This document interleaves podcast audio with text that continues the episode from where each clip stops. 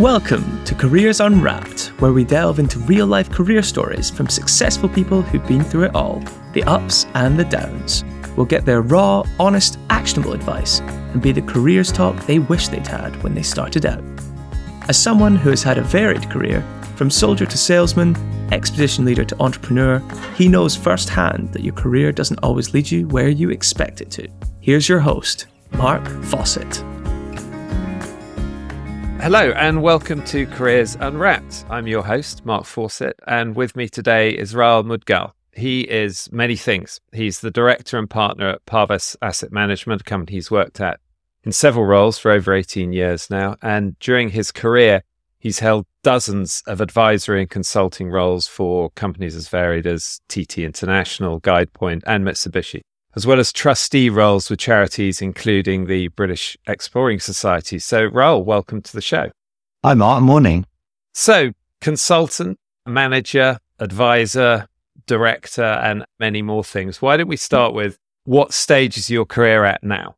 I feel like I'm just getting going, Mark, to be honest. I think the more I do, the more I want to do.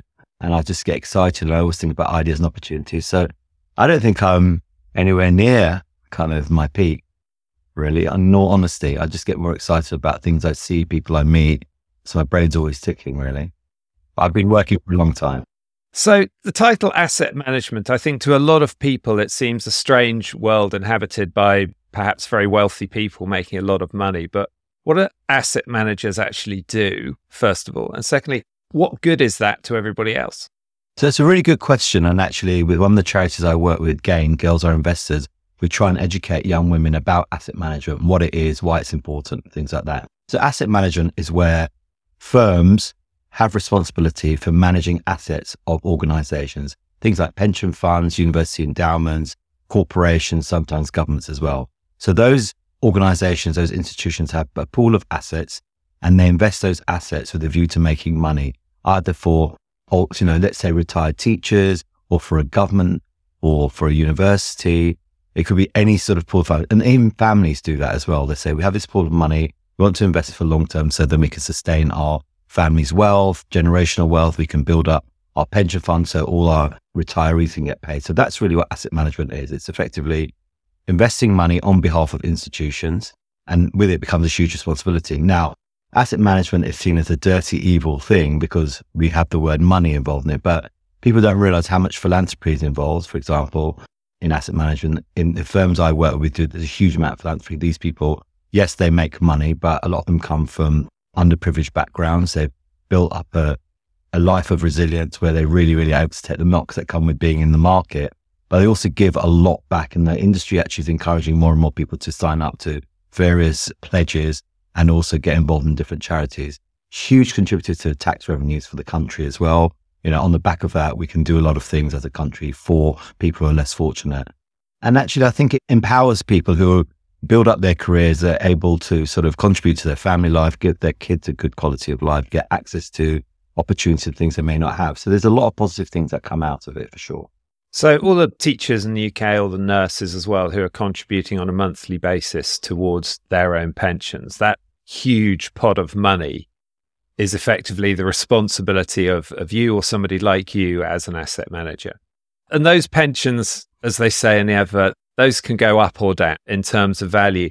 When they go up and down, do the earnings of people who are asset managers, do they go up and down? 100%. So we're very correlated to what happens with the market and what happens to our performance. So if you're a teacher or a nurse, you get paid a consistent amount regularly every month, every year, you know what you're going to. With us, if the market does well and we do well, we get paid well. If we have a terrible time and we lose money, our earnings go down. So we're correlated directly with how we do and how the market's performing. And so in the actual day-to-day of doing this job, especially over the last few years with markets being affected by everything from COVID, war in Ukraine, Brexit prior to that, there's been a lot of turbulence in those markets. How do you on a day-by-day basis actually go about doing your job and making the decisions you need to push up the value of those pensions? So for me, I'm not on the investment side, I'm on the business side. So I build organizations. So my role is to look after all of our clients and to win new clients and then sort of make sure all the middle and back office is ticking over okay. So our operations, our finance, compliance, IT, things like that. I have oversight over all of those to make sure they're running, because in all honesty, you've got to think about it like a building that has heating and water and things like that. If those things don't work, then the whole building won't work. So effectively, I'm like the caretaker. So I oversee all of that stuff. It's been a really interesting few years. So the firm I work with are very, very contrarian. I think kind of like I am as a person. So people think, oh my goodness, all these terrible things. COVID's happened, Ukraine's happened, Brexit's happened. But we as a firm think that those are actually opportunities. So it's kind of how I think about life. Wherever a door shuts, a window opens. So that's kind of how we think about things. So when people hear of these sort of headline things, they run away. But we have very long duration capital. So we invest for a very long period of time. So our clients commit for us for an initial period of 3 to 7 years. So for 3 to 7 years, they buy into what we do and let us get on with it. So we do the opposite of what everyone else is doing. It's just who we are, what we do. And that's really how you generate returns, or what we call alpha, i.e. you beat what the market's doing. So we always try and do the opposite of what everyone's doing, because if you're doing what everyone else is doing, then you just become part of the crowd, and it's harder to distinguish who you are as a person. So ironically, the firm I work with, I actually believe reflects who I am as a person as well. And I guess other listeners who have pensions would probably want to know that the people looking after those have some experience, some knowledge, maybe some qualifications. At least they know what they're doing. How does somebody get to become an asset manager and get to become the person who takes my pension and hopefully grows it? Well, I think in the 80s, this whole industry became quite democratized. Kind of there was a whole wave of reform that came in, so became accessible to everyone. But the reality is, over time, if you're good and you're talented and you're ethical and you do things the right way, you'll be sustainable. And then if you're sustainable, you're going to attract you'll get the right opportunities and the right clients, and you're able to there really make a start. So it's all about, I always think about life as durational execution. So if you're in it for the long term and you learn and you're calm and you're slow and thoughtful, you're more likely to sustain. If you're quick and you think short term, it's going to be harder for you to sustain.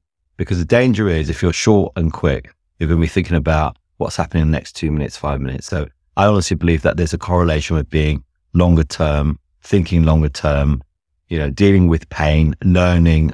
That's really effectively how we invest as a firm as well.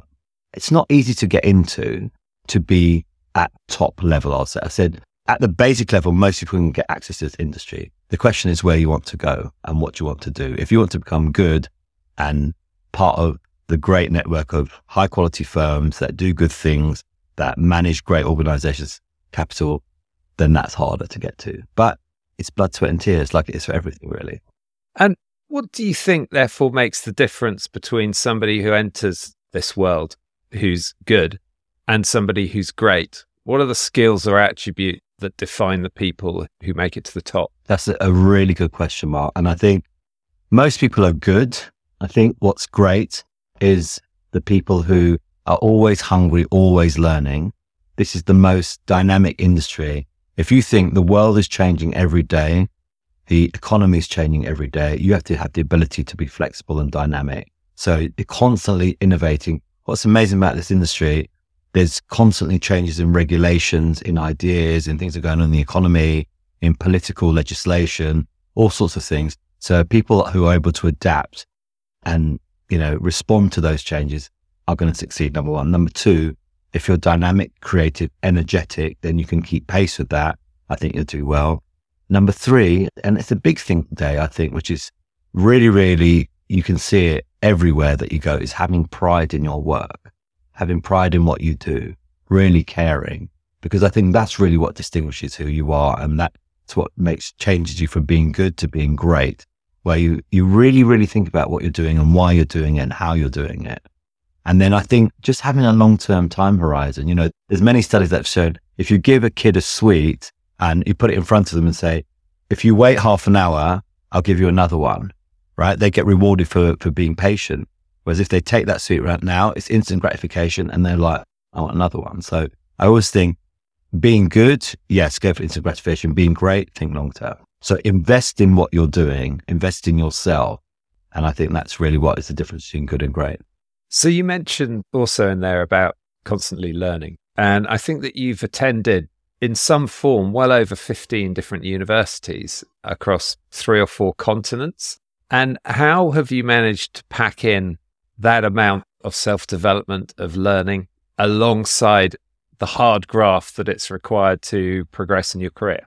So I always, if everyone's going left, I'm always going right. So I always wanted to sort of go to university and learn. When you think about university, everyone thinks about academic learning. I think about life learning as well. I went to study in Russia, Japan, the US and the UK. And I will never, ever forget the skills that I got from being abroad in another country, where one of the universities I went to in Russia, Moscow State University, you're in a dorm with 200 people. The only common language is Russian. My roommate was Japanese, and the other 2 guys who shared our apartment were from Morocco. So the only language we all had together was Russian.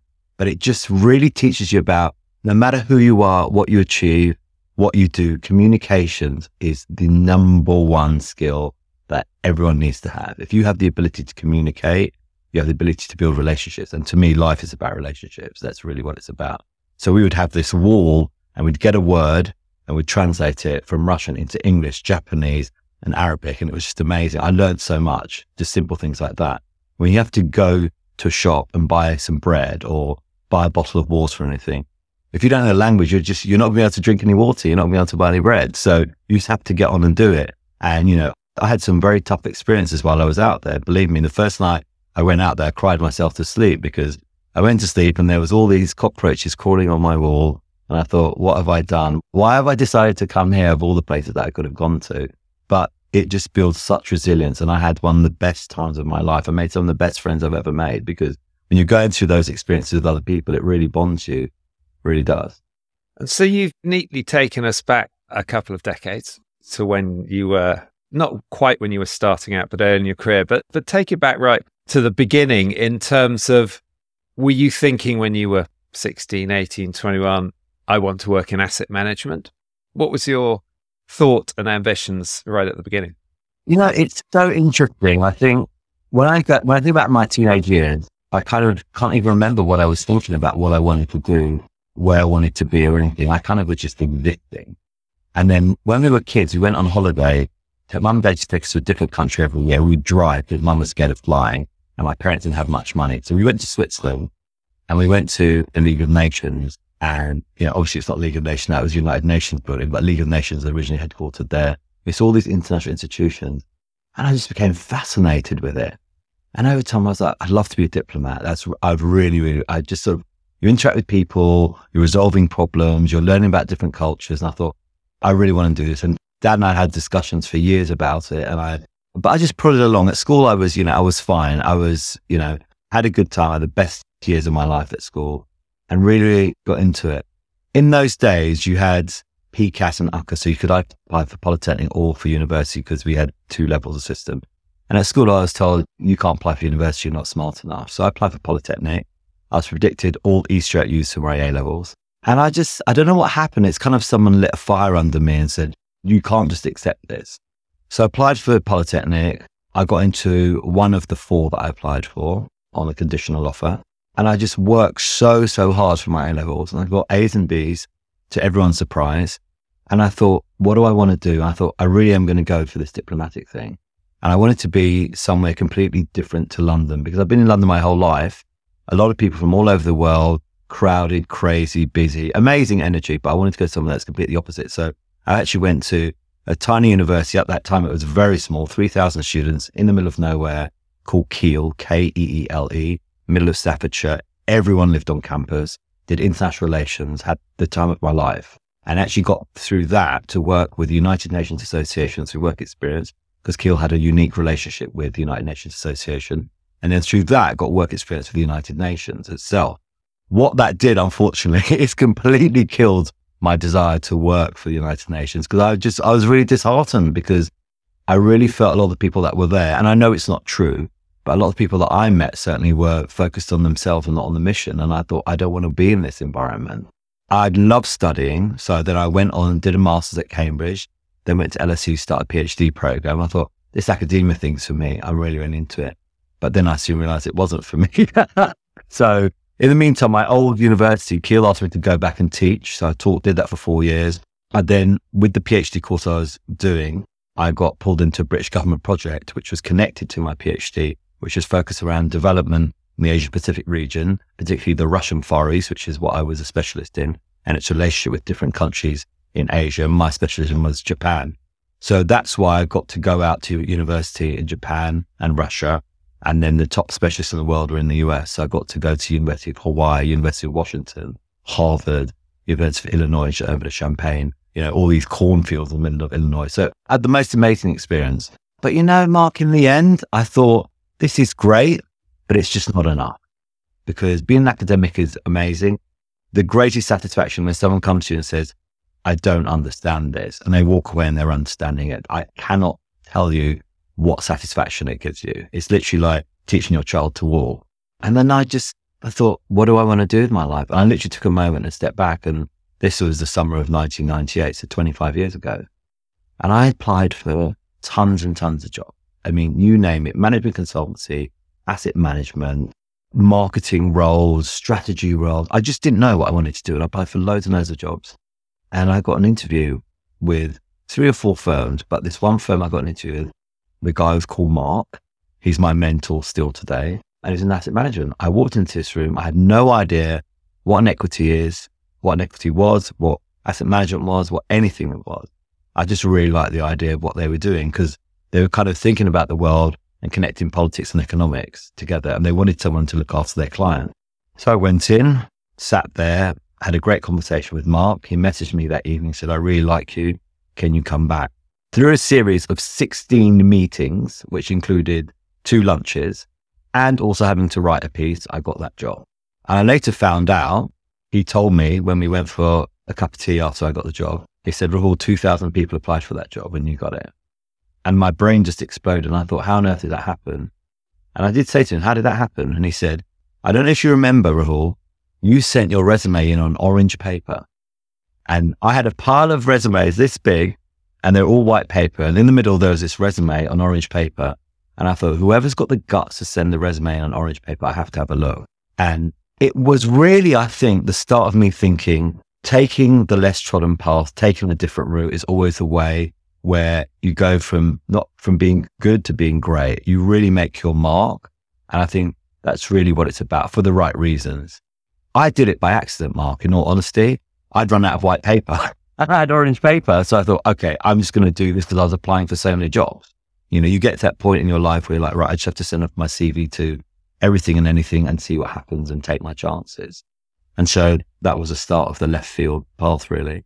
So after spending most of your 20s in academia all over the world, you then entered a more commercial career. And since that point, how smooth or how rocky has the career journey been for you?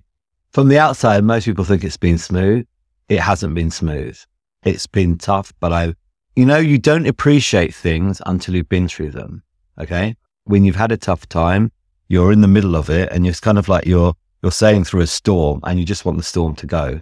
And, I joke with people, I had bullet holes from the tough times, but you know what? It makes you who you are. It makes you resilient. It makes you better at dealing with those things. The more you deal with them, the more you're able to tolerate them, the more you sort of experience that this is part of what this world is. And every job, whether you're a teacher, a nurse, a painter decorator, a taxi driver, an asset manager, the prime minister, everyone has good and bad days, everyone. It's just that some of those jobs that are considered more high profile, more important, whatever, they're all important, that we can't function as a country unless everyone does those things.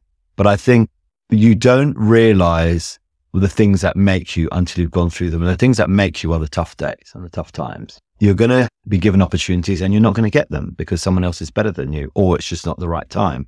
You're going to want to do things and someone's going to stop you from doing them. You're not going to get credit for things that you've done and someone else is going to get credit. I think you just have to realize that that's how life is. But the key thing is it should never, ever crush who you are, because every person goes through that. And for me, that's the thing that I always think about every day, that every experience that you have, no one can take that from you, right? Whether it's good or bad, that's your journey. And that's the thing that makes you who you are. And so I always think about everything that I go through, right? Why is this happening? It always happens for a reason. So, you know, the first firm I worked at when I joined, it was very small and it went from this to this overnight. But because I didn't have enough experience, the glass ceiling came over. And so they brought in more senior people. So I knew when I joined that firm, I really thought I was going to be there for the whole of my life because I just loved it. I was so excited about the opportunities, the people I was working with and everything. But it became apparent at some point I was going to have to move on. So I was sad about that. But actually, you know what? It was a great thing. And I had to just sort of grab the bull by the horns and move it. When I left, I made the worst career decision I've ever made. I went to work for a place. It was the complete antithesis of everything I believe in, my values, culture, everything that I would want to do and be part of was the complete opposite. And so within 6 months, I actually resigned. I knew within 3 months, I wasn't going to be there for 7 years like I was at TT, but I still made some great friends.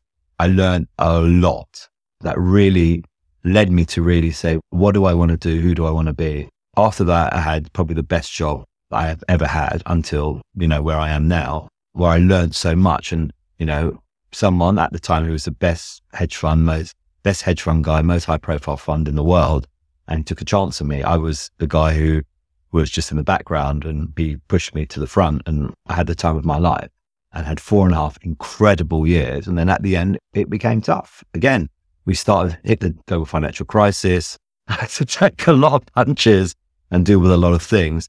But again, I'll never forget that time, but it just taught me so much. Again, it went back down to relationships and human interaction. And I still come back to that point every time. It doesn't matter who you are, what you do, where you are, what you've achieved. Your ability to interact with humans is just the number one skill. You have that, you can do anything. Just going back then to the job that was completely wrong for you, the one that you left after 6 months, you said you learned so much doing that particular role. Can you be more specific about what you think that gave you that you didn't have when you started that role? Do you know, Mark, that's a really good question. I think what it gave me is focus. Because I'd gone from this great firm, which I kind of had outgrown, and I didn't know what I wanted to do. The first thing I thought is I need to get out of here and try and think about my next career. What I really did is take a sidestep. But you know, that sidestep was kind of someone whacking me in the face going, hold on, what are you doing? And I went there and I thought, this is just not me. It's just not what I want to do. What I want to do is really take charge of something, build something, learn on the job. Because quite often we're all scared of taking chances and over prepared for things, but someone takes a chance on you and you think, okay, I'm going to grab the bull by the horns and just learn by doing it. So it really made me really hungry and really determined. When this opportunity came to me, I got a call out of the blue, ironically from a headhunter who called me the year before I'd taken the job that I didn't want to take and said, look, how's it going? I said, I hate it. He said, right, there's an amazing role that's come up. Then sent me the job description. Sent me the job description. I went, that's my dream job, because it was building something. It was having responsibility, but he didn't tell me who it was for, because what he wanted to do, and I respect him so much for this, he wanted me to want the job for what it was, not the job for the firm that it was. So he's really thoughtful about it. So I met him for a coffee. Then he told me who it was. Well, I'm never getting that job, because I said, no, I think you're going to get that job. And I said, really? And I went for an interview, then another one. And yeah, the rest is history. But it just, sometimes I think, you know, there's a Chinese saying, the brightest moments come after the darkest times, right? So when you think about daylight, the darkest time of the night is right before the sun rises, right? And so I think that's literally what happened to me. I went to this dark place. I completely lost my confidence. I questioned my abilities and everything. I just thought, where's this going? What am I going to do with my life? Because everything that I'd learned and was excited about and thought I brought with me, it kind of evaporated in 6 months. I can empathize with that a lot. I think for me too, some of the brightest parts of my varied career journey have come after some of the darkest ones. And that's partly because they just seem brighter by comparison, but also partly because after the darker ones, you say, actually, I need to do something here. And so you put an extra effort, a little more adrenaline, a little more focus, and then that can really lift you. So I think a lot of people will understand that. And apart also then from circumstances that have been around you. So if you take a job in the wrong company, you need to do something about it. What about bad circumstances that have been your responsibility? So where along the way do you think, you know, I made a mistake then? What was the mistake and what did you do about it? So I think the mistake was just wanting to leave my first firm. because I felt I'd outgrown it, rather than waiting for the right opportunity. I was like, I need to go now. Not because I love the people, I'm still friends with all of that set of people I met during that time, but I just kind of was, right, I need to just get out and make a change. And it was thinking short term. I was like, right, short term, I just need to get out. If I'd thought longer term about it, I probably would have waited for the right opportunity to come. So again, that for me, I took a short term view. I thought quickly. I got out. Reality is I was offered a job that was going to be A, B, and C, but it turned out to be X, Y, and Z, including my compensation. So everything about it was just an illusion, really, shall we say. But it just makes you focus. It makes you think. It makes you realize if you make decisions too quickly, they can often be the wrong ones. And it also made me pay attention to detail a lot more. So some of the things that didn't manifest themselves, the signs were there, but I didn't read them because I just chose to ignore them. So when you reflect on these things, you kind of say, these red flags do come up. It's kind of like someone saying, warning, warning, but sometimes we just choose to ignore those. So that was my fault. And I made a mistake of doing that. And I make mistakes all the time, Mark. What happens, I think, as you progress in your life and your career, when you realize making a mistake is all right, as long as it's not detrimental to anyone else, it's just detrimental to yourself, it's fine, and you learn from it, then you become a better person. So I think there's this big fear, particularly in our culture today, where people are scared to make mistakes. But the reality is you don't grow and develop as a person unless you make mistakes. And I make mistakes every day, whether it's right typing the wrong date or, taking the wrong train, whatever it may be, there's always something, but it doesn't matter, because it's not affecting anyone else. So I think those are the things that I really learned, that when you make a mistake, step back and reflect it. When I had my kids, the woman who was our antenatal teacher gave me the best bit of advice, and I use that for life now. She said, when you're a parent, you tend to react to things very, very quickly because you're panicked and it's your kid and you're responsible for them. The reality is, if you take a step back, you need to do three things before you do anything. You need to breathe again, and then you need to think about what you're going to do. And I now apply that to life, because I think it's very easy for us to say, oh my goodness, what am I going to do? And you do X, Y, and Z. Then you realize that was the wrong decision to make. So it's being slower and being more thoughtful. So you've spoken a lot about people and relationships. Particularly, you mentioned an early mentor of yours called Mark. Perhaps could ask you to elaborate a little bit on what he, as a mentor, brought to your life, his approach to it. Was he consciously mentoring you? More subconscious. So what value did he play for you? So ironically, yesterday I sent Mark some of his favorite wine and some CDs of his favorite artists, because I said, Mark, 25 years ago, you took a chance on me and you changed my life. And Mark didn't intentionally, I think, realize what an impact he'd made on my life. And today I don't think he realizes either, but I still reflect back to him the kind of one-liners of mission, of value, of integrity, all the things that he taught me. I still hold true today. The best thing he ever told me is, never be an asshole. You meet everyone twice. It's the best advice I've ever gotten, especially in my industry. And I think it's probably true for most industries. Most industries are actually quite small, where, a lot of people know each other or they know of each other. In certain industry that I work in, if you're not a good person, you're a bad actor, everyone's going to know about you. And the people that I met at the beginning of my career are still the people I work with today, a lot of them, because they were junior and I was junior, and we kind of grown up together and we've got to work together. But it's just respecting them for who they are and always, having that conversation.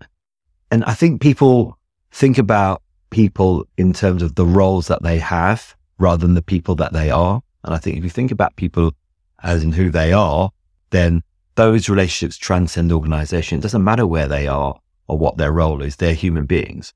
So for me, that's always been really important. So never be an arse, we meet everyone twice. Always said to me, if we lose a client because of bad performance, that's one thing. It's absolutely unacceptable to lose a client because you've done a bad job and not looked after them. He was the one who really kicked me into gear in terms of focus and attention to detail.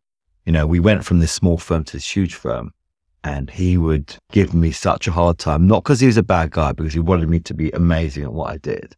And everything that I did, he read it, he corrected it, whatever. And when that's my boot camp, it was amazing, but it was exactly what I needed to make sure that I focused, I paid attention to the detail. And it's that attention to detail, when you remember things about people, when you give them what they really want, when you've listened to what they've said, that changes that dynamic and that relationship. Again, that's going from good to becoming great. Be patient, be long-term, all those things that I still hold true today. And do you think there are people around today who would describe you as their mentor? So I've got out of my way to mentor people for sure. And it's an honor. I don't ever think of it like that. I just think that when you've been given opportunities and, you know, you've had a good career, I think you have a responsibility to send the elevator back down and to help people. And we've all been there. We've all sort of aspired to make contact or be in someone's sphere that we've looked up to or admired. And half the times they don't care. They want to know who you are. They don't respond to your messages. That's fine. But you kind of think, if someone reaches out to you, you have to have a lifetime relationship with them. But, you know, unless they're a pain, you know, why wouldn't you take a chance and say, okay, I'm going to see what I can do to help them? I think you should do that. I think everyone should do that. And the world would be a better place. Also, it's sort of cleared the clouds over all these kind of illusions or visions or ideas of what people think certain things are. If people went out and talked about asset management or nursing or teaching or bus driving or law and explained what they did, then it would help people, right? And it'd help people make better decisions. It would give people access to information that you just can't find anywhere. Talking to someone about what they do is going to, you know, outshine, wipe out anything that you can read about anything. Because the reality is what you read is just what you read. When you get opinions from people who've been through stuff, then you're like, wow, this is really what I'm getting an insight into something I never would get from anywhere else. Hopefully at Careers Unwrapped, without you giving us an advert yourself, Rahul, that's a bit of what we're trying to do here by showing in a little more depth what different career routes, different pathways are like, and give people a bit of light, few ideas and insights that they can use. One thing I'm interested in, especially in the context of mentoring perhaps, is you've spent time in Japan, you spent time in Russia, you spent time in the UK and the States amongst others. But have you seen a difference in those countries and those cultures about their approach to mentoring and supporting people on their career journeys? Massively. I think the first thing you have to do is you have to respect every country's ways and culture and the way they do stuff. And I think that's what makes traveling interesting, because you learn people do the same thing in different ways. It's amazing and it continues to evolve, because I think the whole influence of social media, of AI, it's changing how people interact with each other and also how people gather and find information. In a way, we've got too much information. So for me, I say it time and time again when I speak to people, are you going more digital in terms of what you're doing? No, I'm going the other way. Everyone's going digital. I'm going analog. Because the reality is nothing can replace human relationships, communication, conversations, experience, and things like that. So the more that people try and find information digitally, build relationships digitally, I'm going the other way. So the only thing I'm on is LinkedIn. I'm not on any Facebook or Twitter or, you know, Instagram or anything like that. I just kind of feel when you build relationships with people, you learn directly from them and you can speak to them about their experiences. And particularly, you get much more of a variety. When you go to social media, you tend to try and find people who agree with how you think, or you tend to find a crowd that kind of is the majority. But when you speak to people, you're like, wow, that guy did that way. And you can kind of mix it up. I always think about it. Everyone says to me, what do you read every week? I said, what I read every week is different. They're like, what? I said, because the danger is if you read the same journal or publication every week, it's going to brainwash how you think. Whereas if you read a different thing every time, you get different opinions. The same way I sort of think about people interaction. You meet different people, you meet different cultures, you go to different places, you get different influences, and you can take almost the best bits of each of them, right? So when I went to Russia, you know, all our exams were verbal, right? So from a culture perspective, that was fascinating because you had to know your stuff. You had to talk about it. In Japan, what I loved was kind of how everything that everyone does is for the greater good. The self is the last part of what you do. You always think about what's the right for my community? What can I give back? Everyone has such pride in what they do. So that was amazing. In the US, the kind of entrepreneurial spirit, the energy, the enthusiasm to learn, do, think about everything, it has been amazing. And the UK, kind of the history that we have and, you know, how people are so proud of, you know, the UK and it's home to sort of so many cultures. You know, you take all these different bits from all these different places and, you know, I think it makes you who you are, really. And the negative side of people at times, did you find that there were people who put barriers in your way because of any personal opinion they might have had, right or wrong, because of any viewpoints? Did you find, and how did you overcome the barriers put in place by other people? I sometimes am a bit blindsided because I just don't see. I'm always trying to see the good in people, honestly. I know now in my industry, kind of there's good and bad players, but I always try and think about, that's fine. If they want to be like that, it doesn't matter. I'll move on.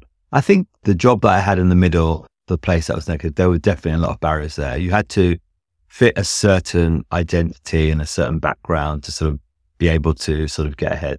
I knew it was never going to be me. And also, I don't want to get a job because I fit a certain criteria. I want to get it because I'm the best person for it. So for me, that kind of makes me more determined. The same thing when I go back to thinking about, I wasn't allowed to apply to universities, I wasn't allowed to apply to Polytechnic. And they think, well, who's going to tell me that? The worst thing I can do is not achieve it, but I'm not going to sit here and just take it because someone's told me I can't do that. I'm going to just do my best. And I know when I look back on my life, I tried, because the worst thing you can do is not try. So if someone puts up a barrier in front of me, I'm just going to try my best to knock it down. But again, I'm also a bit of a fatalist, and I believe that everything happens for a reason. So sometimes things are just not meant to be. And you have to realize that it's just not going to be, no matter how hard you try or whatever you do, it doesn't matter. You get to a point like, right, I'm going to take a different path. I'm going to do something different. I never thought I'd have two careers, you know, be an academic and then do finance. It's brilliant, and I'm lucky. So I think all these barriers that come up, you either have to take a mindset, okay, I'm either going to take a different path, or I'm going to just try and overcome them. And the pattern builds up when you hit barriers. You think, okay, I've seen that barrier again. Looking ahead in your particular sector at the moment, what do you think are the future trends, changes and challenges that those entering asset management or the wider finance sector are going to find over the next 5 or 10 years? So I think those entering are going to be entering a much more turbulent part of the market. There's a great sort of connectivity between politics and economics than there has ever been. All the things which we took for granted for 40, 50 years are being turned upside down right now. And that's going to affect the world and also affect the economy, which are going to affect markets. I think that there's going to be more regulations. And I think at the same time, there's going to be more opportunities, because I think there is this whole move to sort of democratize finance. They're now having a lot of, you know, mum and pops enter finance, do their own things, get interested in it, try and make money themselves, particularly in the US. So there's a huge movement now where people are going to be able to get access to finance that have not been able to get access to. The question is where you want to be. The spectrum is greater than it has ever been. You know, you can join an asset manager, you can join a bank, you can join a hedge fund, you can join, you know, any sort of financial institution. The question is, what do you want to do with your life? Do you want to be a relationship person? Do you want to be a finance person? You want to manage money. So the opportunities are huge. You can do anything you want in this industry. We have to stay ahead of the times and be dynamic because it's constantly evolving. And I think that's the exciting bit about it.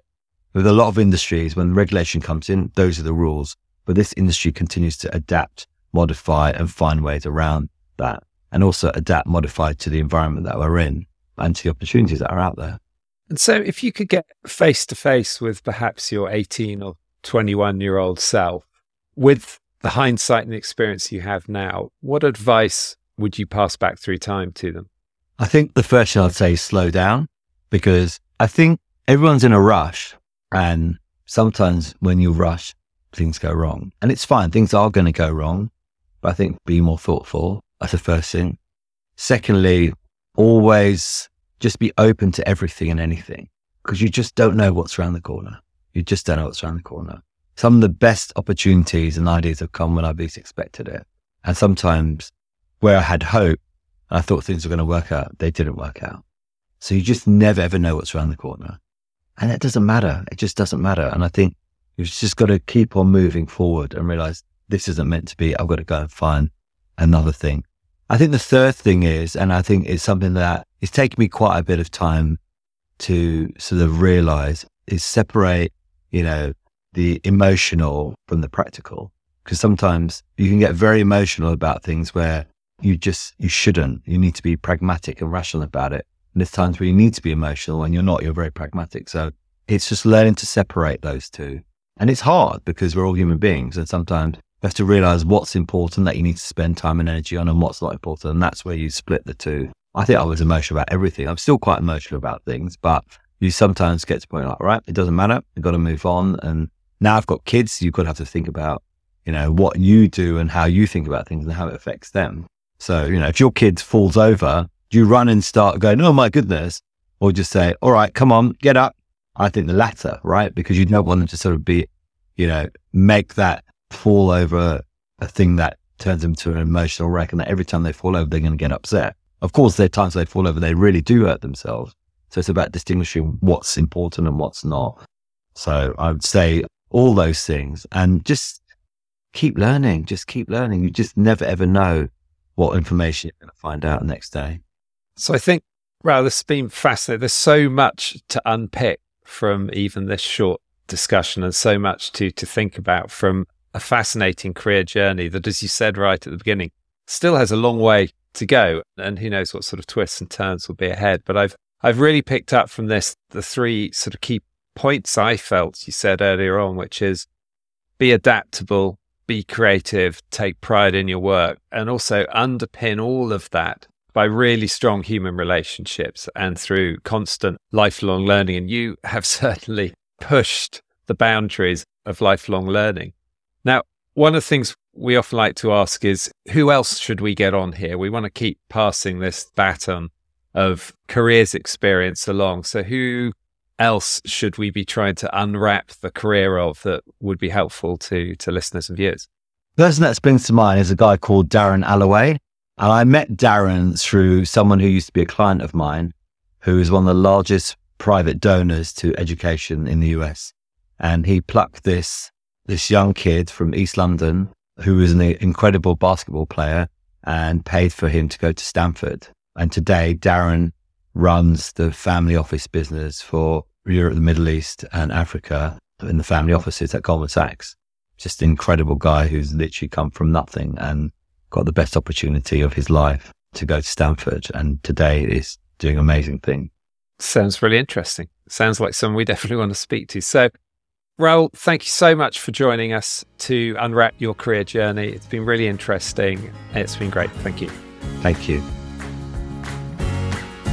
This podcast is sponsored by We Are Futures. To find out more about We Are Futures and how we can introduce your brand, business, or organisation to the mass markets of tomorrow, visit www.wearefutures.com.